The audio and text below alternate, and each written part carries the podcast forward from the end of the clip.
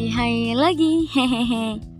Yay udah podcast kedua aja nih. Ada yang bisa tebak Ada yang bisa tebak. Kita akan membahas apa ya? Yap siap. Jadi kita akan membahas tentang Paradigma ilmu administrasi. Wow paradigma. Hmm terasa asing ya di telinga. Jadi paradigma merupakan cara pandang orang berhubung kita membahas tentang ilmu administrasi, berarti cara pandang orang terhadap ilmu administrasi. Guys, seperti yang sudah dijelaskan di podcast sebelumnya, bahwasannya pemikiran ilmu administrasi itu sangatlah luas.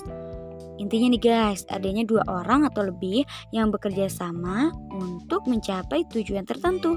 Contohnya, gotong royong ataupun yang lainnya. Jadi bukan hanya catat mencatat.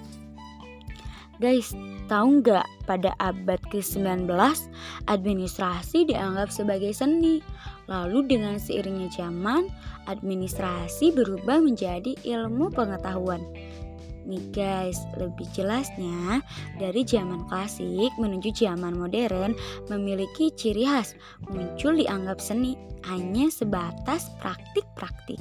Contohnya, seni berpikir komunikasi, gerakan manajemen. Ini merupakan menurut Taylor. Jadi bukan hanya sebatas seni, tapi sebagai ilmu. Tahap ilmiah baru mulai sebagai ilmu. Melahirkan teori administrasi, harus ada pemberian wewenang. Max Weber mengungkapkan birokrasi, kekuasaan saling berkaitan. Dalam prosesnya, ada hubungan manusia, ada interaksi manusia, melahirkan teori perilaku. Nah, pada saat ini mulai dianggap sebagai ilmu. Jadi, ada proses di dalamnya mulai dari teori bermunculan, contoh teori proses, lalu tidak hanya pemahaman tetapi harus dipraktikkan. Jadi kita mengorganisasikan, melaksanakan, bukan hanya merumuskan lalu controlling. Banyak bermunculan ilmu baru, yaitu sistem saling berkaitan. Nah, jadi gitu guys. Masih semangat gak? Harus dong di Twing Twing Day. Yuk lanjut. Guys, kalian tahu nggak sih siapa Bapak Administrasi dan Manajemen Ilmiah?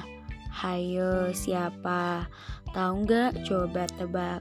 Nah, jadi Bapak Administrasi dan Manajemen Ilmiah adalah Henry Fayol pada tahun 1841 sampai 1925 dan Frederick Winslow Taylor pada tahun 1856 sampai 1919.